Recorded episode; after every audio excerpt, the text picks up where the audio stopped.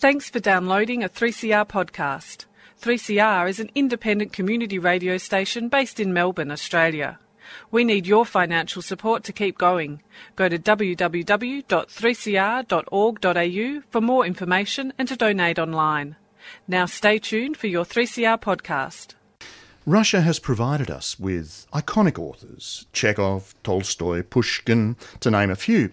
Today, one of our very own Australian authors has taken on the emotional, historical, and authorial landscape that is Russia. The book is The Memory Artist, and the author is Katherine Brabon. So, Katherine, welcome to 3CR. Thank you. It's great to be here. Well, first and foremost, congratulations, the Vogel Award. Thank you. And how did that? Well, the reaction, the um, what has it meant? Oh, it's been it's been wonderful. Um, um, the way they run the award is that they tell the winner in September of the year before. So I've actually known for a long time, and they put a non-disclosure agreement in front of you, and you have to Keep- sign it and then start the editing process so that it's all ready to go in April with um, the announcement, and the book can be published on the day. Did you tell anybody? You're allowed to tell one person. so I did tell my my younger sister, which was such a relief because you just need to talk about Yes. it and feel that it's actually real and happening. Um, but then once I dived into the editing process and really got stuck into the book, I was just sort of happy to have that time um, before all the excitement. I, I get a hint of uh, a sort of controlling power here, which might lead into the subject matter of the book. Now, here we go. The book is about Russia. You were born in Melbourne. You have you live in Woodend at the moment. How did you come to write about Russia so intimately? I became interested in Russia when I was uh, late end of high school and when I went to uni at La Trobe. I was studying history and just kind of kept something about Russia. Um, it's hard to always you, you don't really really know what draws you to certain countries and I'm still not sure what it was about Russia, but I just kept doing Russian history subjects and uh, then I did a master's in history and really focused on the 20th century, which is really what started to feed the ideas for the book.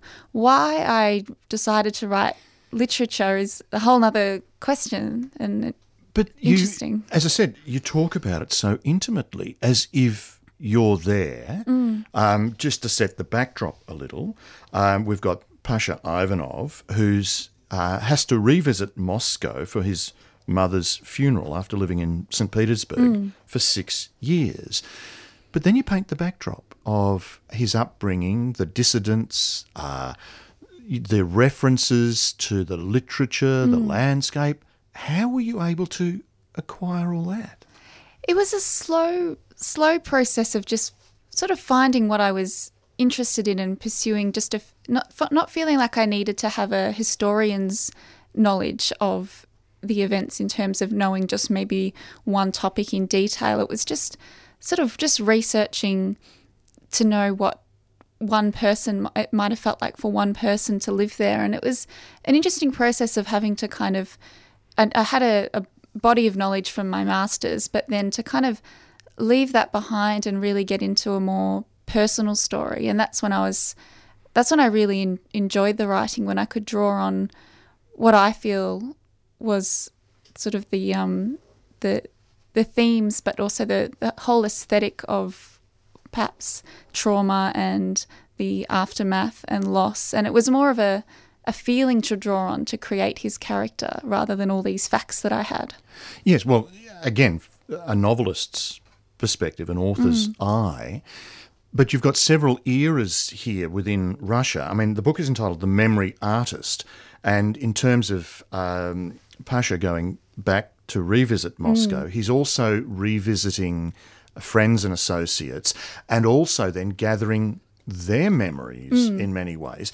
But the memories are of different periods of Russia's history That's right. the Stalinist, post Stalinist, and then the Glasnost era. And these are all very specific Yes. periods which would have their own history. Yes. How'd you cope with that?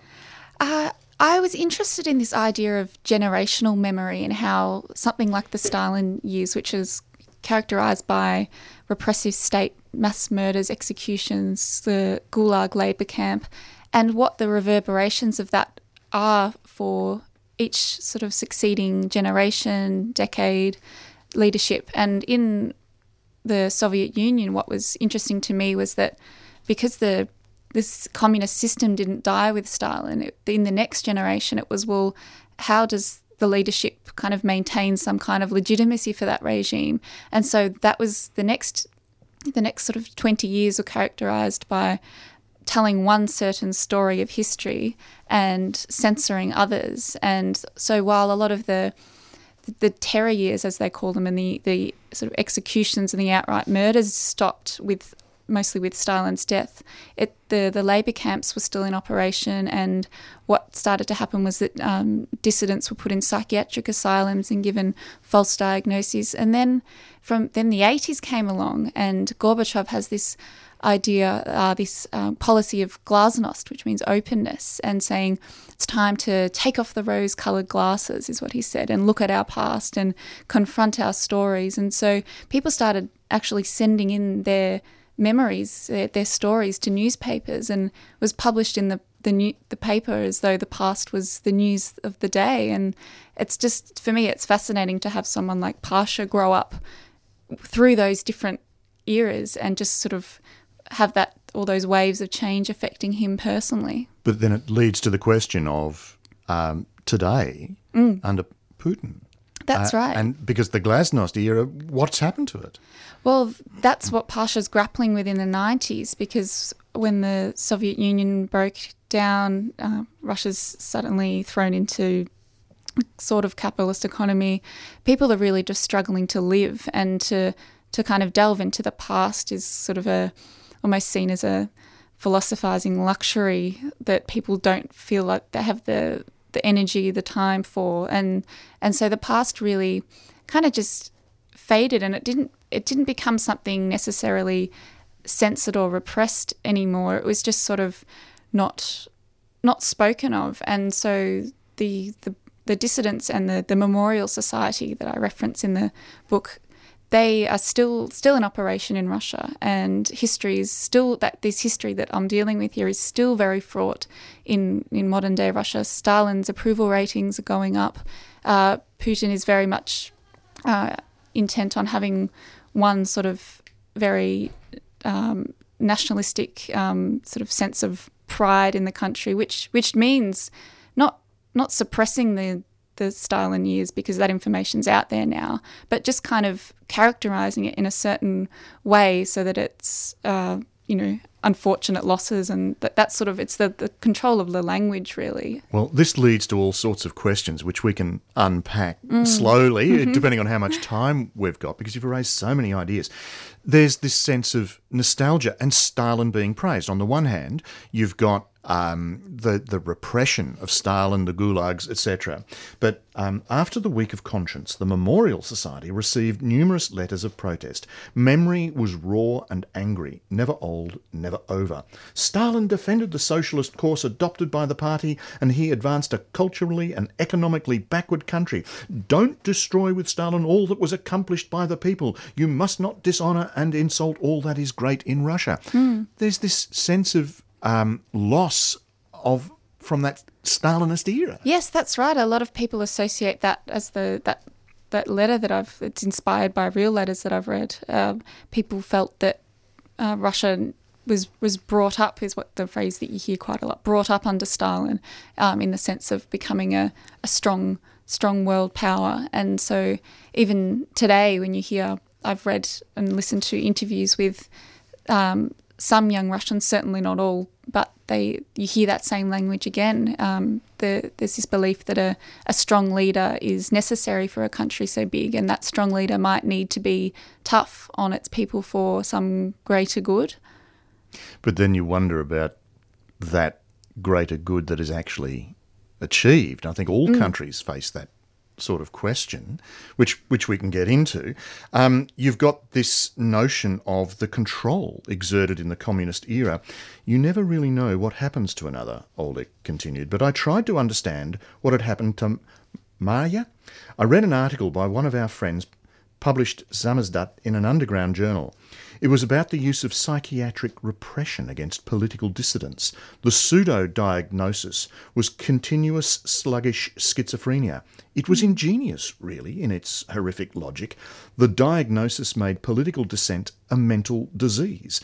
The psychiatrists were trained, ordered, as it were, to diagnose this condition according to symptoms such as delusional aspirations or a heightened sense of self empowerment.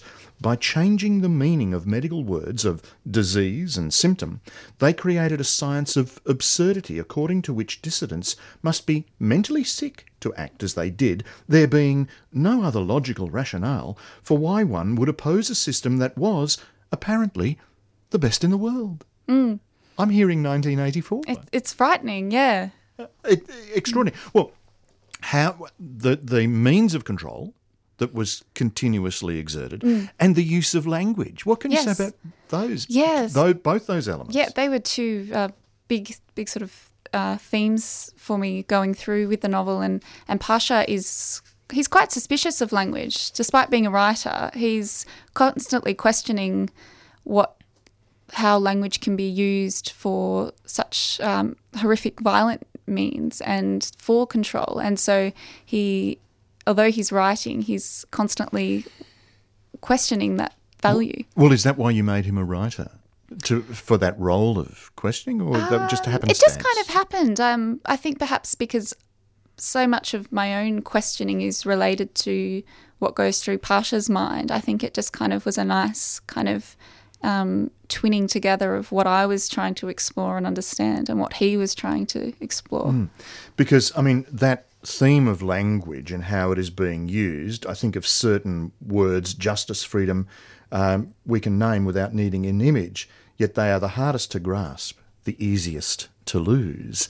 Every so often you get these little pithy comments coming out, but also then the danger of um, the uh, use of language. Oleg had told me that Ivan's works were despised by the state, condemned for their severe style, their unrealistic, depressive quality, which ran counter to acceptable ways of doing things. So each society, in their own way, um, has censored uh, in a, in a way Yeah. um, what was happening in Russia. And so that that was a a time, sort of the the fifties and sixties, when controlling um, art was a real. Well, I mean, it was a it was an issue um, sort of under the Stalin um, regime as well. But yeah, kind of trying to set parameters for creative expression and, and saying this is what is is um, acceptable, and the idea of um, memory being a form of art really interested me. So for somebody to tell their story and um, sort of say their memories is a form of expression, and really at its broadest, that's what what art is. And so, sort of suppressing and or con- controlling and trying to define art is really just kind of a broader symptom of what what was happening in the country. Well, I mean, um, under the Nazi regime, um, All Quiet on the Western Front was a banned book because it uh, deplored the waste of war. Yes. Um, I mean, uh, schools and certain countries have banned certain books. Yeah. Um, I mean, uh, I think Of Mice and Men was banned at one stage. That's right. It, it's put what what um how what artwork and what books and what language is sort of in society. The yeah states know that if they control that, that it's a very powerful thing. Um, it's really interesting to read about um, Hitler's use of language and certain words that keep cropping up uh, in his in his speeches, like the word um, fanatical became took on um, a positive connotation under the Nazi regime because he was sort of trying to um, propagate this sense of we- we've got to be we've got to be fanatic to to succeed. But you, you also see it to, well, we won't say to such an extreme degree, but you see it in political discourse and the controlling of Yes. language today. Oh, absolutely. You only have to sort of see. I've got this, always got this vivid um, memory in my mind of just seeing one of Abbott's speeches, and he's standing there with Operation Sovereign Borders in huge letters behind him, and he knows, and the the you know the, all that they all know what what those few three word catchphrases can do. And that they were that the discourse was reduced to three Exactly, word yeah. earn or learn. Yes, you know, absolutely. Operation yeah, Sovereign we are living in that completely. So yeah, while this is a novel set in Russia, it's still an Australian novel. But but yeah, well, it's yeah the, the the notion because we're getting going to move on to that notion of the collective soul, but it is established by the artists in many ways, Mm. or by the discourse that is taking place. But it is straight out of 1984 in terms of um, the the newspeak, and if we can reduce the number of Mm. words. Uh, we can actually control the thought process. Yes. um, it's it's terrifying in that regard. Um, but then, yes, that notion of the collective soul, um, of course it's there, said Sukhanov. Artists today don't work in a void. Neither did they in the 60s. You can't say we only begin with Soviet times. It's like saying our art only came because of communism. Ilya said the rock music movement was truer to our soul nowadays. He and I both laughed, and I raised my drink to agree with him, but the others were serious. But maybe, said Anya, maybe the better thing to ask is if it's possible to have a collective soul to begin with, and whether it can travel between people or generations. She took a sip of brandy and shrugged. A collective soul?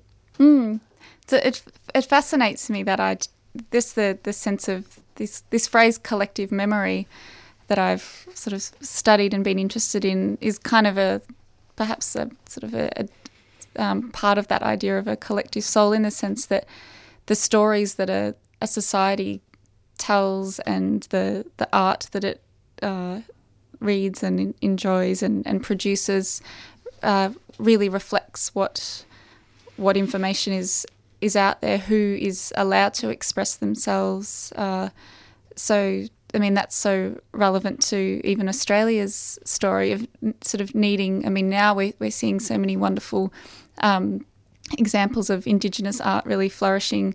Uh, with sort of um, writers' festivals uh, and uh, Indigenous writing awards and things, and that's really a, a sign of what needs to happen more. To, to you need to hear all the voices. You need to hear the voices, but whose responsibility is it to get those voices out?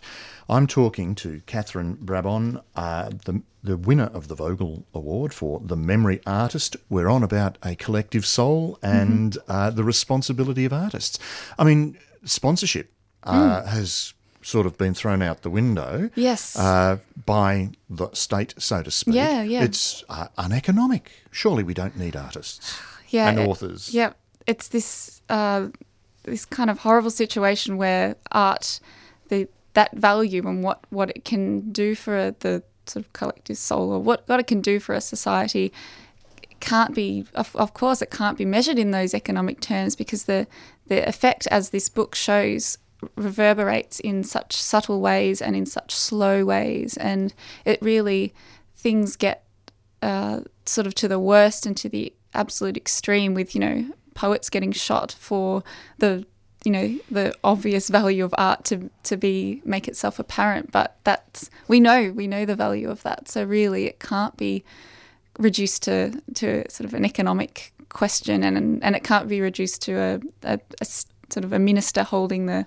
the power to make those decisions about what to fund and what to encourage Well, I mean, yes, uh, the discourse today is often about economics and accountability and viability, Mm. etc.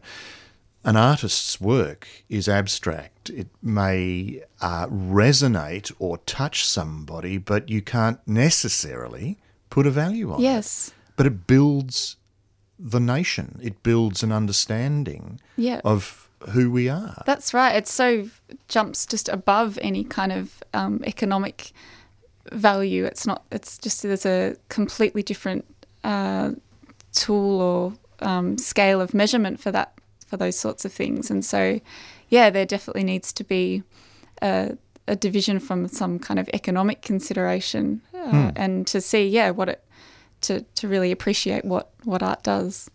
Well, I mean, uh, I think I mentioned off air just before I was listening to Late Night Live and about you just forget the past. It's not Mm. important. Um, I've forgotten the author of that. Can you Oh, remember? it's a it's a book called In Praise of Forgetting. Yeah, Yeah, I haven't read it myself, but I read some reviews about it, and it's yeah, it's interesting. Um, It's not important to remember the past, but how? Well, what do we achieve by remembering the past? I mean, it, in many ways, we can go overboard with that because Yeah. the nostalgia we have about the Anzacs Mm. is not necessarily, or it's it's a limited vision Mm. in some ways of who we are. There is what took place before that, Yes. what took place after that as well. That's right. How do we keep it all in perspective? Yeah, it's it's really difficult because they're often the, these sort of forms of remembrance, like you say, the Anzacs. There's not a lot of there's sort of a, a shallow, shallowness of knowledge as to what is really being remembered, and I think that's what some um, sort of those who are in praise of forgetting are saying that perhaps it's not. We don't need to sort of over memorialize everything, and I think it's. I don't agree either way. I think it's such a fraught um, a fraught question, and some some people personally need to forget in order to sort of move on. But I think as a society, it's really it's important to have these things to. Re- Or to rather than forget, place in perspective. Yes, that's right. Yeah, have sort of a measured, a measured knowledge and a real. And, and I think we we really are suffering from a sort of lack of depth of knowledge for a lot of things, just in general. Um, but I think to do with the past as well, and I think yeah, knowing things beyond just one day and one day of memorial or one monument, those sorts of things are important, and that's what the dissidents in in Russia were really caring about. It was preserving detailed knowledge. Well, there's that active engagement. I mean, you've got um, that, well, the opening chapter, Pasha remembering his childhood in the kitchen, uh, the dissidents arriving, sharing ideas, the discussion, the discourse taking place. Much of it secret. Uh, much of it, in terms, some of the poems and writings memorized, so it wouldn't fade. Very important. I mean, Yeah. the bleakness of what we lose. What, what do we lose if we don't have that collective soul and that perspective? yeah, I think I think it's um, yeah really really important questions and just it sort of underscores the importance of preserving what what has what has come what has been and in a in a sort of a, as I said before the the idea of preserving with with depth and with with detailed measured measured knowledge and yeah a real having a real um, story I suppose rather than just that one one or two kind of um, yeah uh, sort of days or ideas to cling to. the, the limited expanse. I want to just touch on some of your writing style. There was something, an Mm-hmm. intriguing little thing you did. Um, apart from it, the whole book being well written, um, we've got a yellow house. And this really Mm-hmm. got me uh, during the course of reading this novel. Um, you, you give this sort of little bit of background information. A yellow house. Dostoevsky often put those in his settings when his characters roamed uneasily around St. Petersburg, a hint for readers who knew about the yellow painted Obukhovskaya Hospital, a mental asylum. I probably didn't get the pronunciation right, but the yellow associated with asylum, something that the Russian reader would know. You just raise it, it's almost incidental.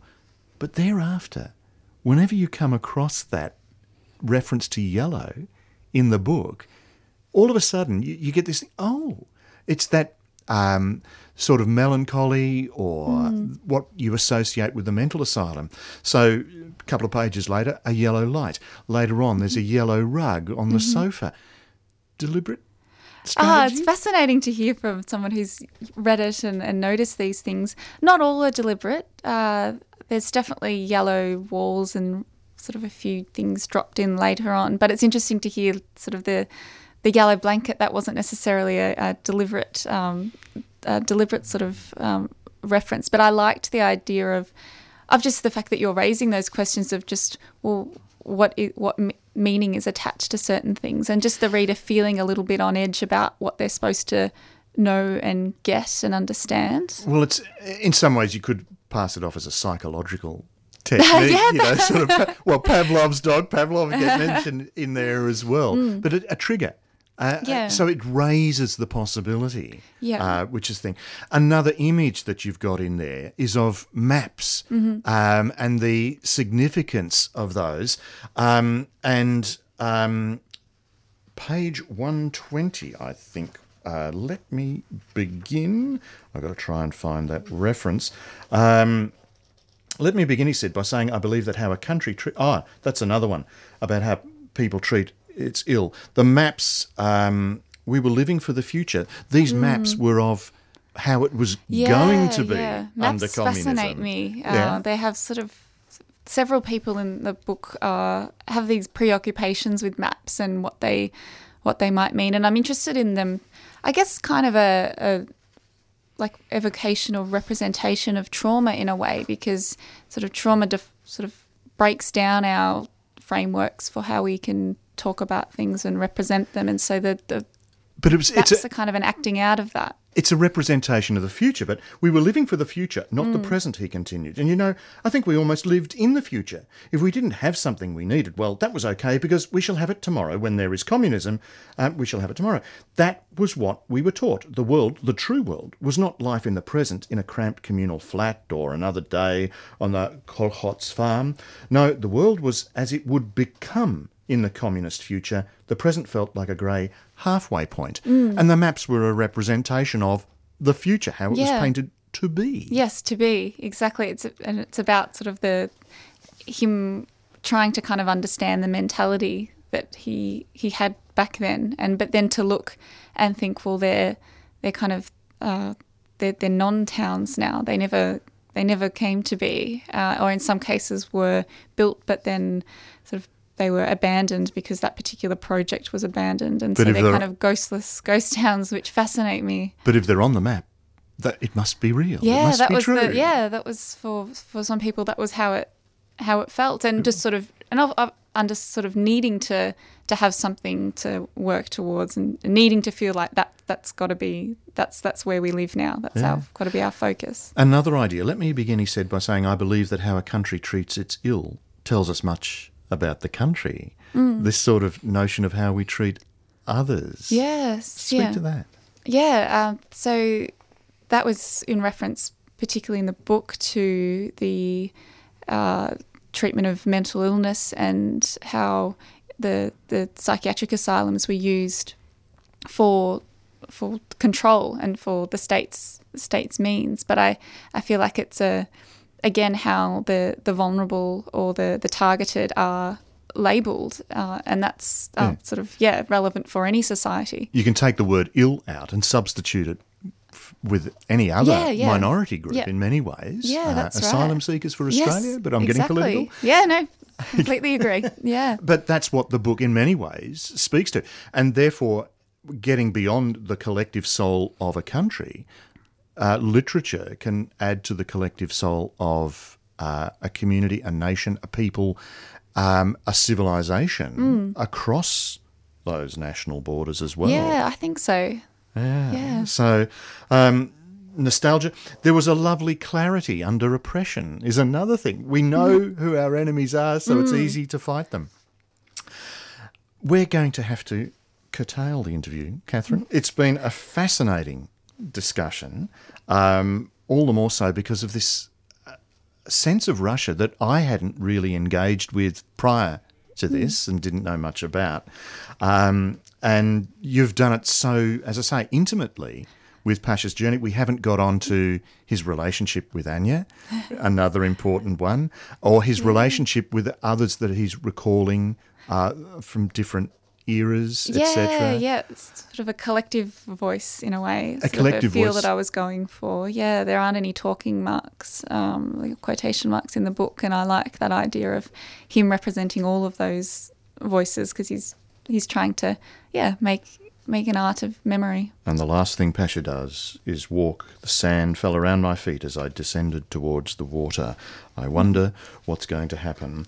Katherine, thank you very much for coming in Thank you. today. I've really enjoyed it. Uh, the book is The Memory Artist. It is an Allen and Unwin publication. Thank you very much.